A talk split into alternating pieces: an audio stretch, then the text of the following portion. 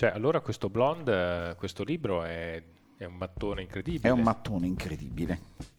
Neanche Via col vento credo che sia così. A occhio è simile, ma secondo me è più corto. Allora partiamo, caro Yes. Max, con questa Blonde, Blonde. bionda. Trame strane.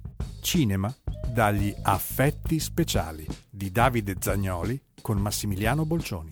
Eccoci qua, caro Max, pronti per partire con un episodio che ci porterà nel mondo altamente alterato di un mito americano della storia del cinema, Marilyn Monroe, per parlare di un film uscito da poco in streaming intitolato Blonde. Mm. E visto che noi abbiamo dedicato diverse puntate al mito di Marilyn all'interno del nostro podcast, ricordiamo che di recente, in occasione dei 60 anni dalla morte di Marilyn, abbiamo dedicato una trilogia di episodi su alcuni film importanti dove la nostra Marilyn è protagonista assoluta. Gli uomini preferiscono le bionde, quando la moglie è in vacanza e a qualcuno piace caldo. Proprio per tutti questi motivi ci sembrava interessante parlare di questo vero falso biopic diretto da Andrew Dominic intitolato Blonde e che prima di approdare sulla piattaforma Netflix eh, dallo scorso 28 settembre è stato anche presentato in concorso all'ultimo Festival del Cinema di Venezia. Oddio, non mi ricordo se era in concorso, comunque Sì, è stato comunque presentato. presentato lì. Mm. Insomma, un film che ha fatto molto discutere e proprio per questo anche noi vogliamo Mm-hmm. discutere di quest'opera dove c'è una vera e propria ricostruzione e reinvenzione di un mito. Questa pellicola è basata sull'omonimo romanzo del 1999 di Joyce Carol Oates e narra la vita dell'attrice Marilyn, interpretata da una bravissima Ana de Armas.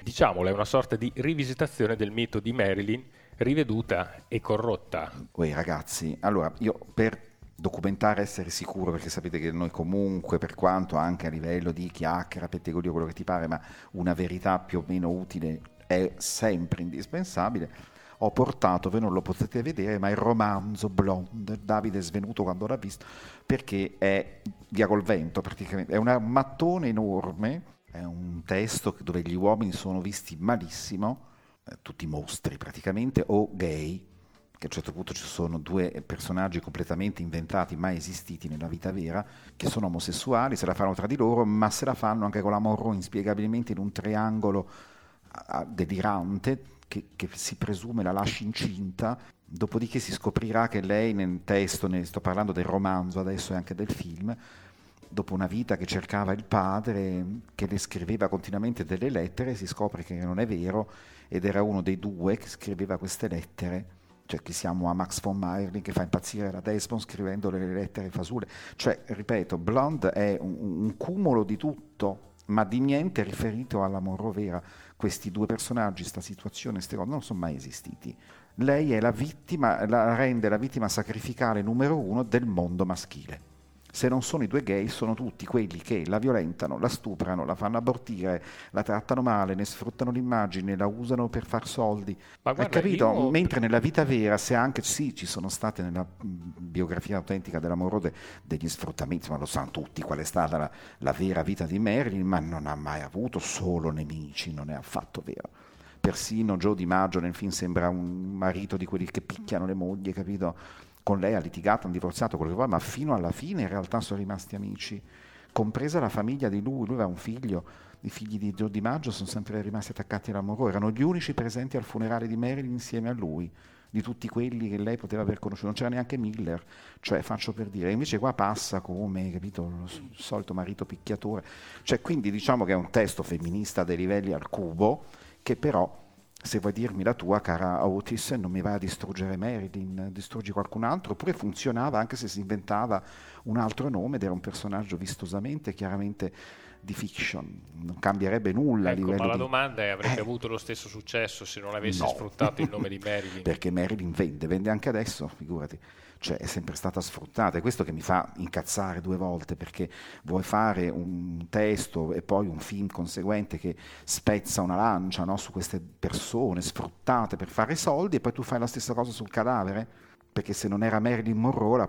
il nome protagonista di questa vicenda non andava nessuno né a vederselo e manco meno si compravano il libro, cioè pur io- rimanendo gli stessi valori di concetto. Io, Max, ovviamente il film l'ho visto e ho trovato insopportabile quel senso di ineluttabile che permea per tutta la pellicola, Sì. cioè della serie Sì. Mai una gioia. Cioè No, tutto è dramma e tragedia, Mm. dall'inizio alla fine. Ma è C'è un che- compiaciuto sì. sadismo che è molto Sì. spettacolare, secondo me anche fine a se stesso. fine a se stesso o al discorso della Ortiz che appunto hai detto prima è più o meno una sua componente eh, questa violenza perpetrata, queste donne vittime, queste robe qua, dico, ho capito, ma non me l'attaccare a una persona esistita realmente perché puoi andare a dire ma cosa stai dicendo, ma soprattutto è la conseguenza partendo dal romanzo che ho qui davanti e adesso vi leggo semplicemente due note che ci sono all'inizio così siete sicuri che non ci metto parole mie. Blonde è un romanzo, questo è note da parte degli- dell'edit- dell'editore, della casa editrice. Benché alcuni personaggi cui ritratti abbiano una corrispondenza nella vita e nell'ambiente di Marilyn Monroe, le caratterizzazioni e gli eventi sono interamente frutto della fantasia dell'autrice. Pertanto Blonde va letto unicamente come romanzo e non come biografia di Marilyn Monroe. Allora, la casa editrice si discosta dall'autrice. Poi adesso vi dico cosa dice l'autrice stessa. Blonde è una vita radicalmente distillata in forma di romanzo e ricostruita con l'ausilio delle sineddoche. In luogo delle numerose famiglie presso le quali Norma Jean venne data in affidamento da bambina, Blonde ne prende in considerazione soltanto una, frutto di fantasia. Quindi ti ha appena detto tutto quello che c'è di lei piccola, non solo non ho preso in considerazione tutte le varie famiglie, la Monroe fu ospite di varie case, ma quella che è citata nel romanzo e anche nel film non è neanche vera. In luogo dei vari amanti, problemi di salute, aborti, tentativi di suicidio, ruoli cinematografici, Blonde ne prende in considerazione soltanto alcuni e simbolici. La vera Marilyn Monroe teneva una sorta di diario dove componeva poesie e ricopiava frammenti poetici. Di questo materiale in Blonde vengono citati soltanto due versi, neanche due pagine o due storie intere, due versi. Nel capitolo finale aiuto aiuto, il resto è frutto di fantasia. Quindi l'autrice ci ha detto di tutto quello che lei dice nel film o scrive o pensa, io ho preso solo due versi da un, un suo foglio. Gli aspetti biografici riguardanti Marilyn Monroe vanno ricercati non in Blonde, lo dice l'autrice, eh, che non intende essere un documento storico, bensì nelle biografie specifiche. Quelle consultate dall'autore sono, e fa tutta una sfilza dei 9.000 libri che lei ha letto da dove ha preso una frase, per cui io vi ho letto queste due introduzioni, una della casa editrice che, ripeto, si discosta completamente da quello che pubblica e non che lo critica, dice semplicemente la responsabilità di quello che c'è dentro è tutto dell'autrice. Poi segue, come avete visto, l'autrice che fa un elenco infinito di tutto quello dove lei ha preso ispirazione. L'unica cosa reale citata sono tre parole della segnate in un suo diario, che poi in realtà viene passato storicamente per un suo inizio di biografia, autobiografia che non ha mai finito perché è morta prima. Su questo mi dici ti ho inventato tutto, però devi pensare alle conseguenze. Perché se tu mi tocchi un'icona, allora guardami quest'icona a che livello di sopravvivenza è di se stessa. Tra l'altro c'è quella foto bellissima, famosissima della regina Elisabetta e di Marilyn insieme quando si incontrarono, quando Marilyn andò a Londra a girare eh, Il principe e la ballerina. La cosa divertente di quell'immagine della Marilyn davanti alla regina che si guardano e si sorridono è che entrambe erano del 26, quindi stiamo parlando di due coetanee quindi erano due ragazze, avevano 23 anni, erano giovanissime tutte e due, coetanee, in qualche modo il tempo ci ha confermato icone entrambi e regine tutte e due di qualcosa, solo che la regina Elisabetta è diventata icona del tutto già da viva e, e, e ora come non mai si è confermata perché è morta. Marilyn lo è diventata immediatamente alla morte, ma quella foto è il simbolo di un concetto, icone intoccabili. Persino tutti gli antimonarchici del pianeta la regina Elisabetta l'hanno sempre amata e rispettata, per quello che rappresentava non politicamente, ma come immagine, la stessa cosa di Marilyn, la dea bionda, eh, il sesso gentile. Marilyn non è mai stata volgare in nessuna delle sue, ma neanche nei calendari dove è nuda, è sempre stata questa la sua particolarità, no? questo pregio di trasformare le cose negative in un sorriso. Sì, sì, Marilyn ne abbiamo parlato eh, anche capito? durante le puntate. Quindi voglio dire, Marilyn ha avuto una vita Marilyn. non facile, ma ha sempre cercato di uscirne fuori, mai portando le sue disgrazie, fra virgolette, nel personaggio. I suoi film fanno ancora oggi sorridere, ti, ti rendono allegro, non ci sono film. Anche quello più triste che può essere l'ultimo, The Misfits, comunque ti lascia pieno, non è un film depressivo. È un film malinconico che conferma un'epoca. Invece la Monroe che vanno a inventare in questo film è l'anti-Marilyn totale. Quindi nel momento in cui da Venezia, cioè da lì che è stato proiettato, poi è uscito in streaming, ha cominciato a suscitare un vespaio, ma dovevano aspettarselo, se non addirittura non l'hanno fatto apposta, perché chiaramente mi vai a toccare un'icona che non è mai morta. Marilyn Monroe è un'icona americana number one della commedia, della vita divertente, della soft, no? perché insomma non è che ha fatto dei film, cioè a parte all'inizio e l'ultimo, ma in mezzo erano tutti film musicali, commedie, quindi...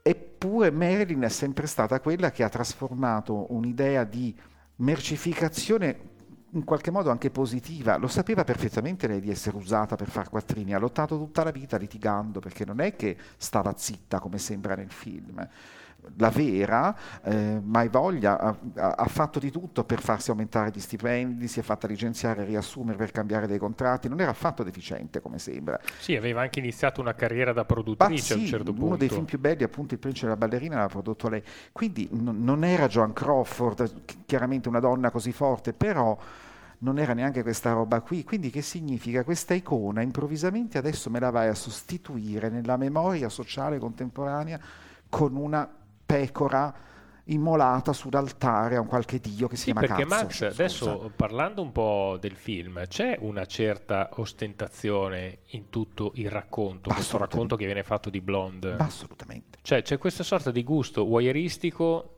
del vedere il gatto spiaccicato nella strada. Assolutamente. Cioè dall'inizio alla fine è solo di quella non c'è mai una pausa. Scherzando. Dal dramma si passa alla tragedia. Non lo so, io l'ho sofferto tantissimo, al di là del discorso perché vuole essere assolutamente, apparentemente di, di, di, di pietà verso questa donna, in realtà la presenta malissimo. E poi che cosa Poi, mi vuoi raccontare? Lo star system strangolatorio? Ecco, cioè, allora, allora mi guardo... Ha già fatto tutto Viale del Tramonto, ecco. poi se vogliamo ce ne sono una marea. No, io penso a Mulholland Drive di Ma David poi Lynch. andiamo anche a biografie più famose del cinema come Francis con Jessica Lange, vuoi mettere? Sì, non c'è un confronto. Ma anche Maps to the Stars okay, di David Cronenberg. Ma anche La signora del blues con Diana Ross che fa Billie Holiday. Cioè abbiamo già dei film anche nella storia del cinema biografici spietatissimi che raccontano una verità per quanto rivista. Mi viene in mente anche un grande Fellini con Toby Dammit. Assolutamente sì. Che bisogna che ne parliamo. Certo. Grande Toby Dammit. Quello eh, è un bel delirio. È un bel delirio. Questo Infatti, mi sembra un delirio molto truccato. Eh, no, questo, questo è un delirio provocato. È farlocco. farlocco. E poi oltretutto, ripeto, è andato a suscitare un vespaio che non poteva che essere diverso. Ti faccio un altro esempio, sempre su un'icona. John Crawford, ne abbiamo parlato tante volte, ma è un'icona, fra virgolette, per chi la conosce.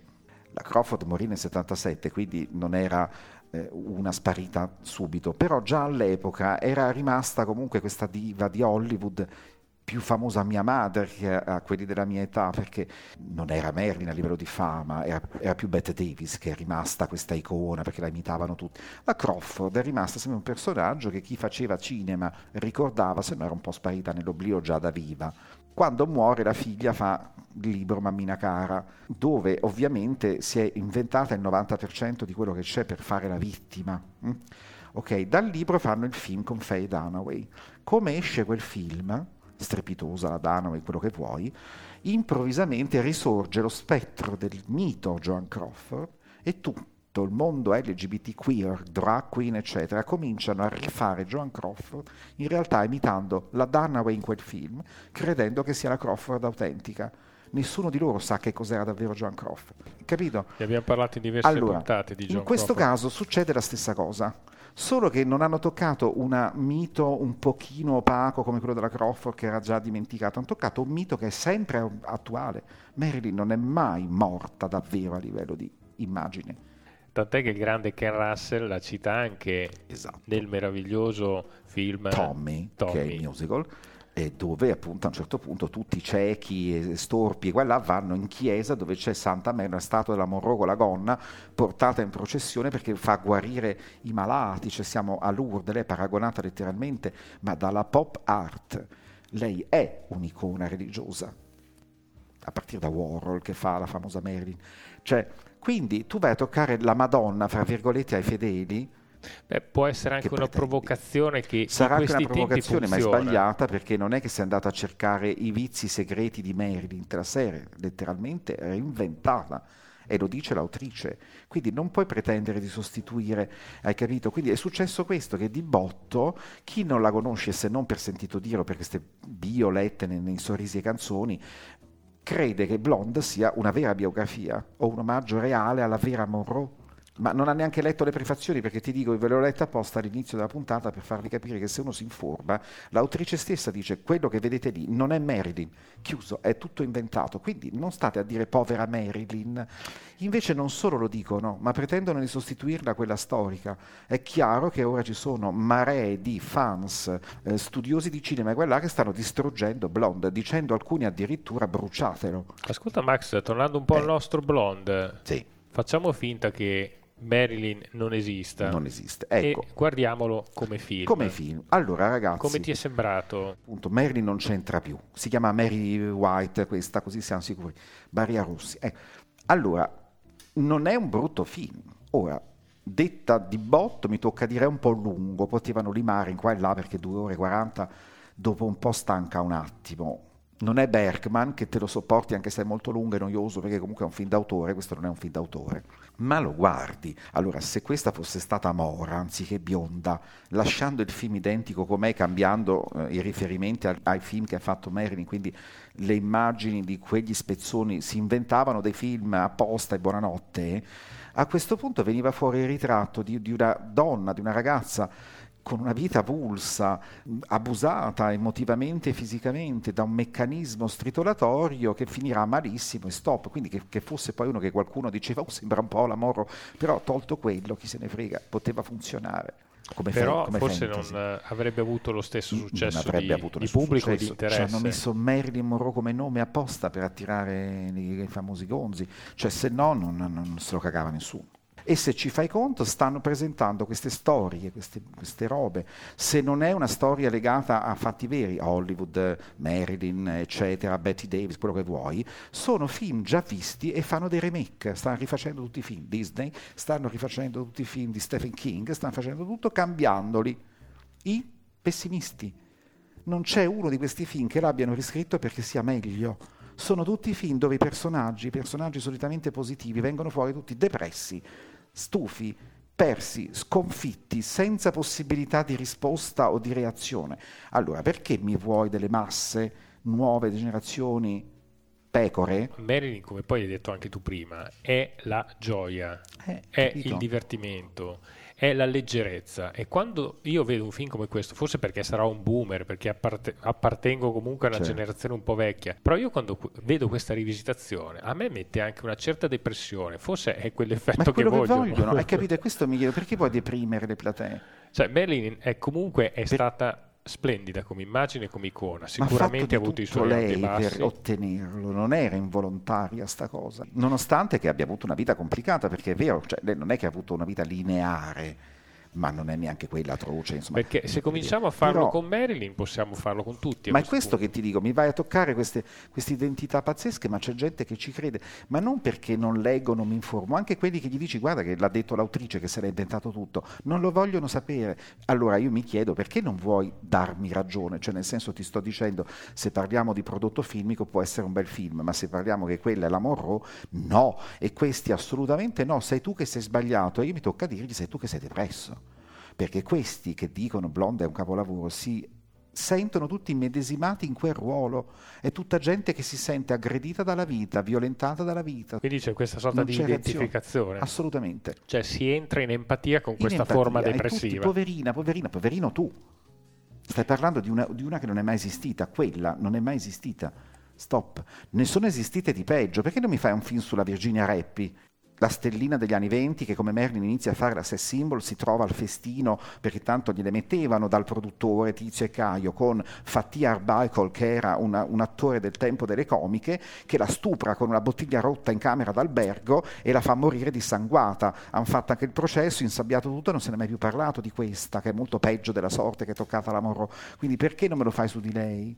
Eh, chiudiamo un attimo parlando della nostra Ana de Armas che okay. comunque se la cava bene Ana de Armas è molto brava perché eh, la sua ansia, la sua eh, opacità mentale, il problema psichiatrico che ha, tutto quello che è emotivamente il ruolo viene fuori molto bene. Come dicevamo prima, se tu non conosci bene questa storia, sicuramente può anche essere affascinante, no? Sicuramente il film è affascinante, però se sei comunque un pochino intelligente, e lasciamo perdere il paragone Merlin con quella vera, preghiamo che è una e basta, a un certo punto il film assume un carattere però di genere che cambia troppe volte. C'è un punto nel finale dove di botta andiamo a finire in una puntata di X-Files, cioè dico ma di che parliamo? Non si capisce più niente. Allora la scelta di questo film stilistica visiva, di fare i cambi di inquadratura, il I bianco e il colore. nero, il colore, sta roba, l'ha già fatto Orson Welles nel 70 col film uscito postumo che ha girato nel 70 ma è uscito due anni fa, che si chiamava L'altra faccia del vento, dove tutto il film è basato su quello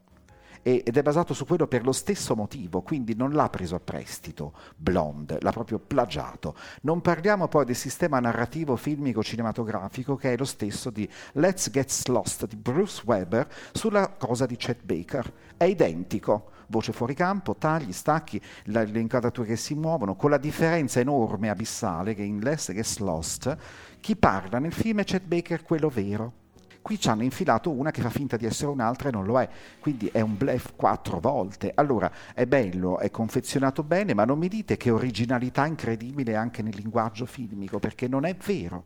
Il fatto di dire la realtà è triste, orrenda e grigia in bianco e nero, poi diventa colori quando sogni, L'aveva già fatto via, il mago di Oz con Judy Garland, perché tutta la prima parte del film, quando lei è nell'Arkansas, è in bianco e nero, quando va a Oz diventa a colori, quindi non ha inventato niente ha solo citato molto astutamente in maniera ottima cose già esistenti, stop, ma non ha inventato niente. No, sono tutte eh, queste operazioni funziona. molto per gli occhi, poi lo diciamo ecco, sempre. Non Questo è novità assoluta. è un è. cinema molto per gli occhi, molto appariscente, dove ci sono anche delle, delle cose belle da è vedere. Bello. Io ripeto, il film, se volete, se avete voglia, vi do una cuccuma di caffè, ma ve lo vedete volentieri visivamente. Però se volete vederlo, non pensate che quella sia la Monroe Stop, anche se si chiama così. Cioè, tanto per dire, a me... Stop, ma tutto lì. Il nichilismo in una storia cinematografica, in una storia di cinema, piace. A me i registi nichilisti, tipo un John Carpenter, Beh, a me piacciono. Però c'è un autore. Questo è un nichilismo molto di facciata Beh. e molto falso, secondo allora, me. Siamo a Guadagnino, cioè siamo a quelli che con la scusa di io voglio citare i grandi maestri, non fai altro che prendere pezzi dappertutto e alla fine quando li hai messi insieme hai fatto un bel film, ma tu non ci sei però.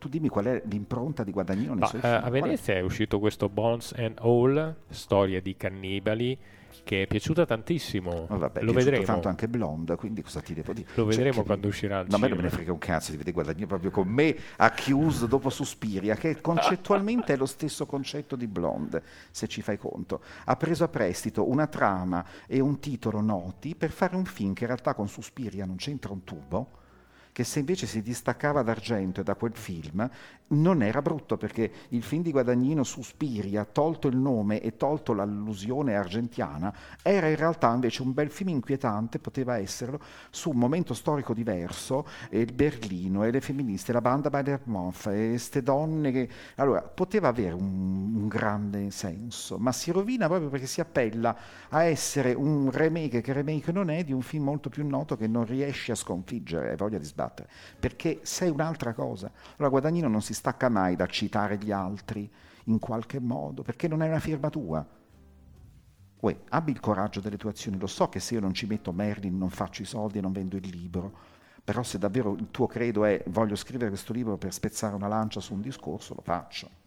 No, però voglio anche farci miliardi, allora parlo della Morro, così sono sicuro che incasso. Ha fatto l'autrice e i produttori del film la stessa cosa che nel film fanno i produttori quando se la scopano sulla scrivania per farci i soldi, quindi non avete fatto niente di più, niente di meno. Penso che ci sia anche una regola, eh, scrivendo un testo, che non puoi fare solo scene forti in un film. No. Cioè ogni tanto devi spezzare no, anche perché ti ci abitui, alla fine ottieni l'effetto contrario. Eh, Quando lei tutte... viene rapita è obbligata a un aborto, c'è un'inquadratura insoggettiva all'interno della vagina di lei col forcipe che arriva, io ho attaccato a ridere. Ci sono anche delle cadute di trash. un porno degli anni 70, dico cosa stai cioè, facendo? Cioè, questo è un film con solo scene forti, dall'inizio eh. alla fine, non c'è un attimo di pausa e qualsiasi cosa accada, prima o poi diventerà una tragedia. Esatto. Guarda, l'unica cosa che posso dire è cruda ed è storicamente veritiera la porcaggine dei Kennedy, quella è famosa quindi quel momento in cui lui fa il porcone e dice succhiamelo, è in realtà l'unica cosa vera, storica di tutta la faccenda. Erano così, lo diceva anche Angie Di, che sono tutte le attricette che sono passate dai Kennedy hanno raccontato cose turche.